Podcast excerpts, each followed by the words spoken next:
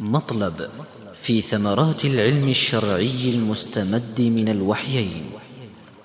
وثمرات العلم ليست تنحصر من ذا الذي يحصي الغمام المنهمر وإن من يطلبه مقترنا بخالص الإيمان يسمو في الدنا ويبلغ المنازل العليا به وبعد ذلك الرضا من ربه. إذا استنار القلب بالعلم انشرح ونال من آثاره شتى المنح وانقاد للخيرات سائر البدن واشتاقت النفس إلى الفعل الحسن فهو دواء كل قلب مدنف به النجاة من حصول التالف وأنه العاصم للأجيال من طرق الغلو والضلال وهو الذي ينير درب الأمة عند حلول الفتن الملمة. لذاك كان أفضل الفضائل لا يمتري بذاك أي عاقل ومصدر العلم كتاب الله وسنة المعلم الأواه صلى وسلم عليه الباري ما سبح النساك في الأسحار.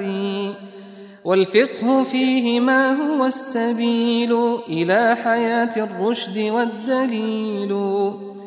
إلى رضا الرحمن إن هو اقترن بالعمل الصالح ذي القصد الحسن. ما عبد الله بشيء أفضلا. من فقهنا في الدين فاطلبه ولا. يصرفك عنه أي جاه أو نشب. لا سيما إن كنت في عهد الطلب. وللهلاليين كلام يحسن إراده وهو إمام متقن.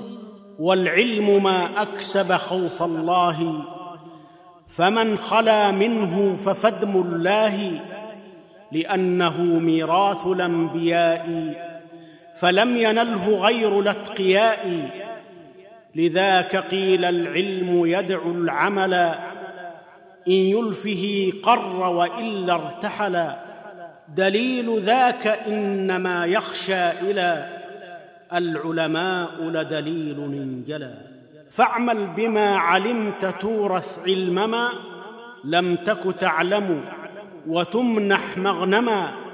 واعلم بأن كدر الذنوب يكسف نور العلم في القلوب. أما ترى الذبال في المصباح إذا صفى أرضاك في استصباح وإن يكن بوسخ ملطخا كسف نوره لذلك الطخى واحذر على النور الذي وهبت وإن تضع نور الإله خبت وزين العلم بزينة الورع واقنع فخدن الحرص في الذل كرع إن القناعة أعز ملكي وحرفة الطمع شر هلك. واطلب شفاء قلبك المريض من قبل أن تغص بالجريض. ولا تظن البرء من أدواك إلا بفطم النفس عن هواك. وقال في تربية الجوارح ما عز أن ينسج بالقرائح.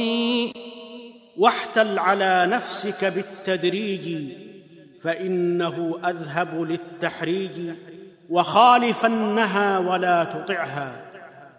وارعى الودائع ولا تضعها وهي الجوارح التي يكتسب الخير والشر بها ويجلب وهي لسان ثم فرج بطن يد ورجل ثم عين أذن سبع كأبواب الجحيم في العدد فرع جميعها وألزمها السدد فإنها مسؤولة في الآجل شاهدة بما جنت في العاجل فمن عصى بواحد منها فقد فتح بابا من جحيم قد وقد وأصلها القلب فعالج داءه واحش بمرهم التقى سوداءه وأصلها القلب فعالج داءه واحش بمرهم التقى سوداءه.